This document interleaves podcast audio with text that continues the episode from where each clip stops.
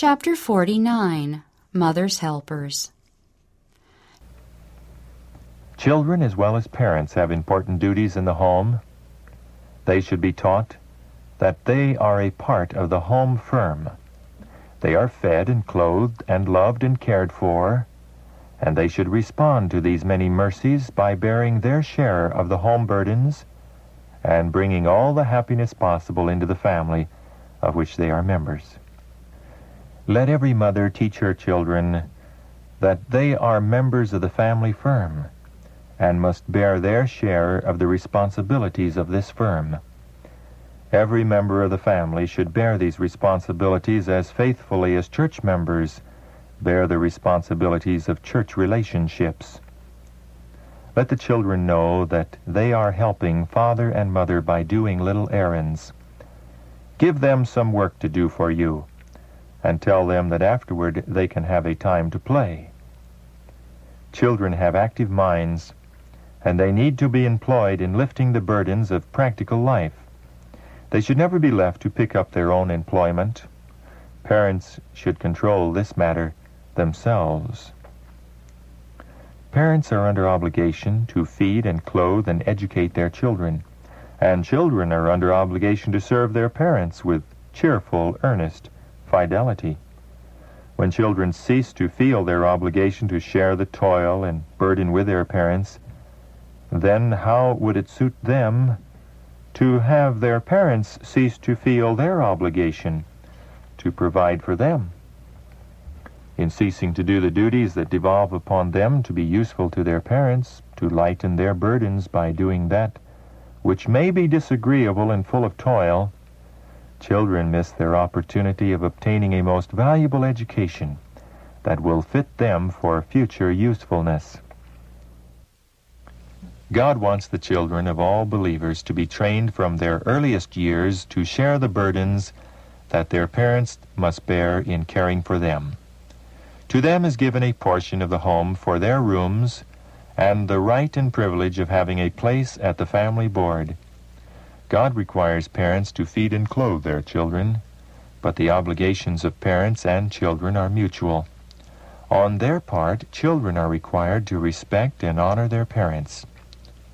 Parents are not to be the slaves to their children, doing all the sacrificing, while the children are permitted to grow up careless and unconcerned, letting all the burdens rest upon their parents. Children should be taught very young to be useful, to help themselves and help others. Many daughters of this age can, without remorse of conscience, see their mothers toiling, cooking, washing, or ironing, while they sit in the parlor and read stories, knit edging, crochet, or embroider. Their hearts are as unfeeling as a stone. But where does this wrong originate? Who are the ones usually most to blame in this matter? The poor deceived parents. They overlook the future good of their children, and in their mistaken fondness let them sit in idleness, or do that which is of but little account, which requires no exercise of the mind or muscles, and then excuse their indolent daughters because they are weakly. What has made them weakly? In many cases, it has been the wrong course of the parents. A proper amount of exercise about the house would improve both mind and body. But children are deprived of this through false ideas until they are averse to work. If your children have been unaccustomed to labor, they will soon become weary. They will complain of side ache, pain in the shoulders, and tired limbs, and you will be in danger through sympathy of doing the work yourselves rather than have them suffer a little. Let the burden upon the children be very light at first, and then increase it a little every day until they can do a proper amount of labor without becoming so weary. I have been shown that much sin has resulted from idleness. Active hands and minds do not find time to heed every temptation which the enemy suggests. But idle hands and brains are all ready for Satan to control. The mind, when not properly occupied, dwells upon improper things. Parents should teach their children that idleness is sin. There is nothing which more surely leads to evil than to lift all burdens from children leaving them to an idle, aimless life to do nothing, or to occupy themselves as they please. The minds of children are active, and if not occupied with that which is good and useful, they will inevitably turn to what is bad. While it is right and necessary for them to have recreation, they should be taught to work, to have regular hours for physical labor and also for reading and study See that they have employment suited to their years and are supplied with useful and interesting books. One of the surest safeguards for the young is useful occupation.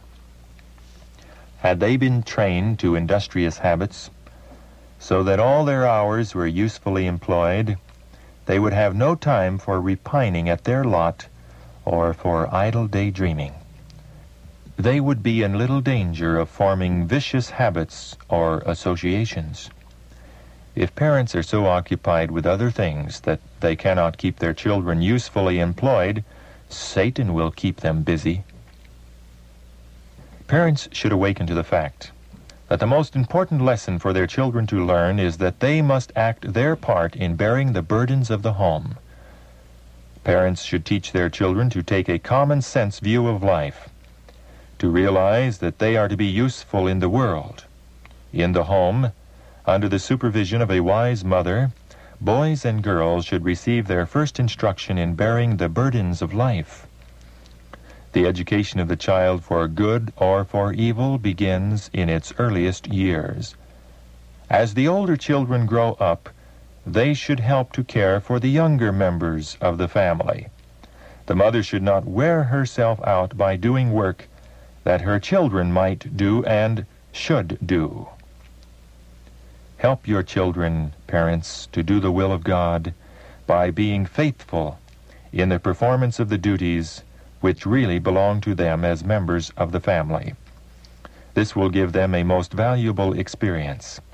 It will teach them that they are not to center their thoughts upon themselves, to do their own pleasure, or to amuse themselves, patiently educate them to act their part in the family circle, to make a success of their efforts to share the burdens of father and mother, and brothers and sisters. Thus they will have the satisfaction of knowing that they are really useful. Children can be educated to be helpful.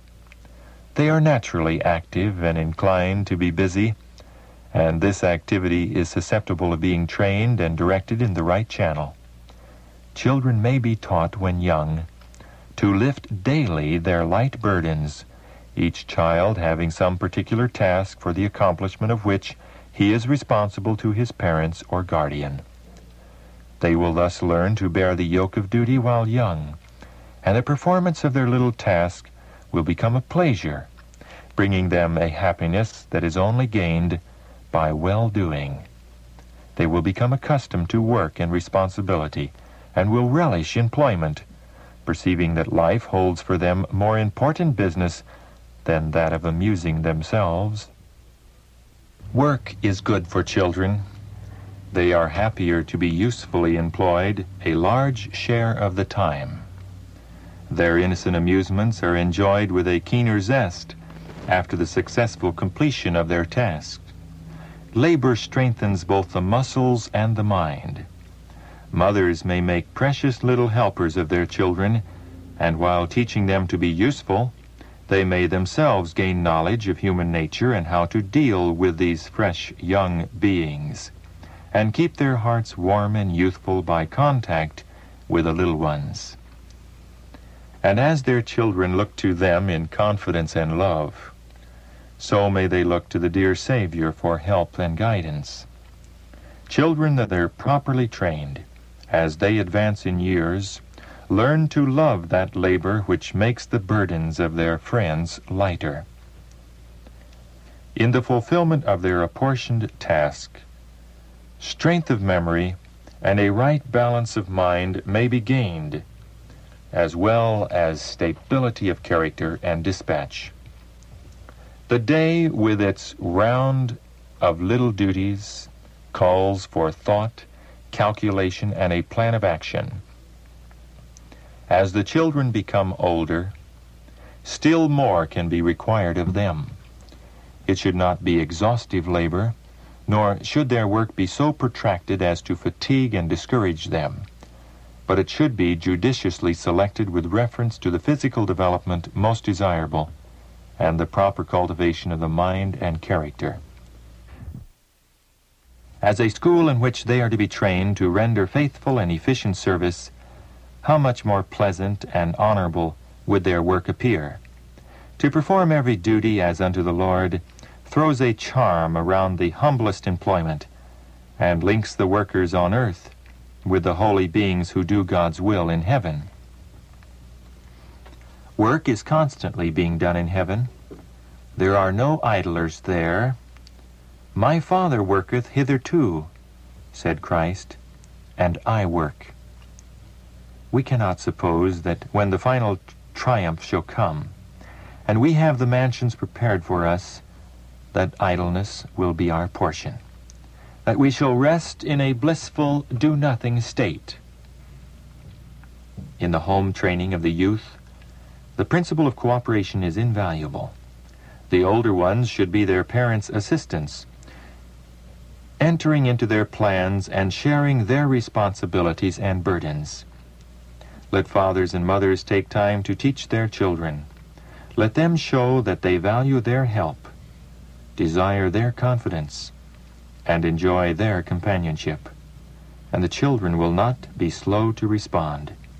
Not only will the parents' burden be lightened, and the children receive a practical training of inestimable worth, but there will be a strengthening of the home ties and a deepening of the very foundations of character.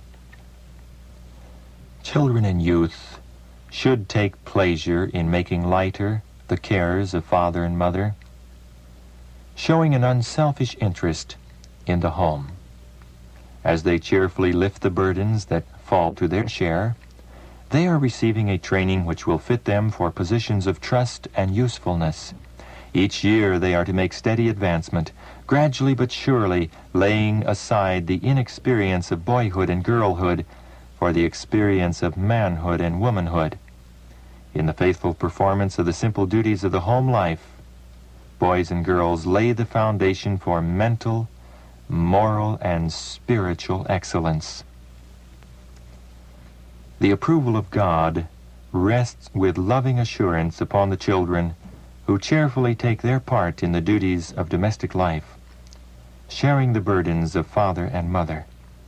They will be rewarded with health of body and peace of mind, and they will enjoy the pleasure of seeing their parents take their share of social enjoyment and healthful recreation, thus prolonging their lives.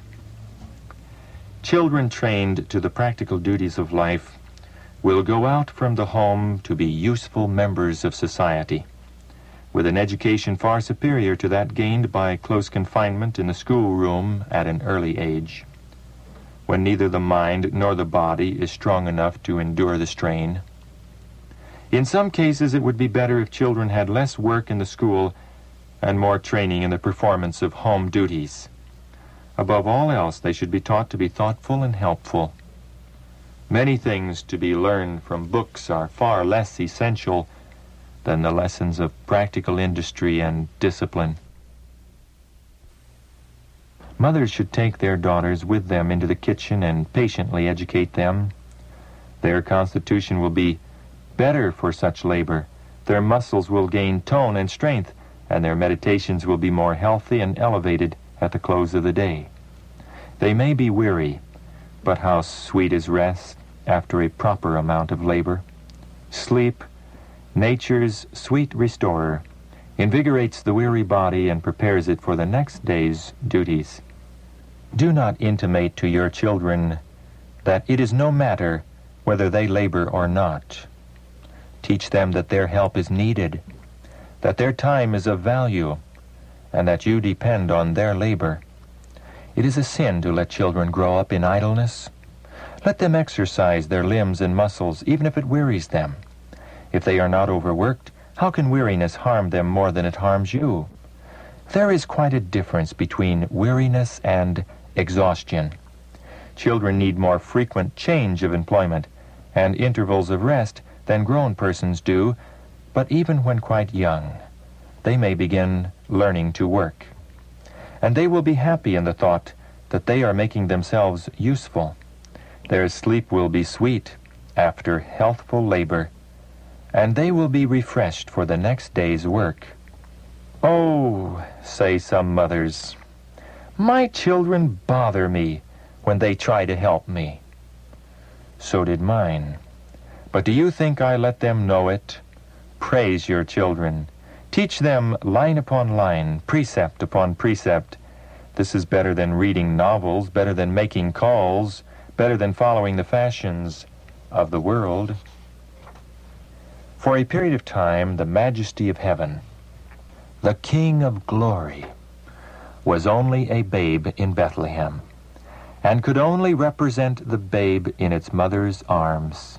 In childhood, he could only do the work of an obedient child, fulfilling the wishes of his parents, in doing such duties as would correspond to his ability as a child. This is all that children can do and they should be so educated and instructed that they may follow Christ's example. Christ acted in a manner that blessed the household in which he was found, for he was subject to his parents, and thus did missionary work in his home life. It is written, And the child grew, and waxed strong in spirit, filled with wisdom, and the grace of God was upon him. And Jesus increased in wisdom and stature, and in favor with God and man. It is the precious privilege of teachers and parents to cooperate in teaching the children how to drink in the gladness of Christ's life by learning to follow his example. The Savior's early years were useful years. He was his mother's helper in the home and he was just as verily fulfilling his commission when performing the duties of the home and working at the carpenter's bench as when he engaged in his public work of ministry. In his earth life, Christ was an example to all the human family, and he was obedient and helpful in the home. He learned the carpenter's trade and worked with his own hands in the little shop at Nazareth. As he worked in childhood and youth, mind and body were developed. He did not use his physical powers recklessly, but in such a way as to keep them in health, that he might do the best work in every line.